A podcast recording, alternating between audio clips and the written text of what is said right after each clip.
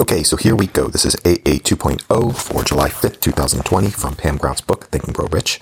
Um, something amazingly awesome is going to happen today. Uh, this is something, um, something amazingly awesome is going to happen today. Very grateful for waking up to having a, uh, a window outside yesterday. Um, grateful for compassion uh, for people even that, that uh, we have arguments with and uh, not having great calls. Grateful for our Challenger boat that my son gets to sit in. Grateful for working out loud for um, for being able to create. Uh, um, yeah, for being able to create every single day, and uh, grateful for morning routines. Have an amazing one.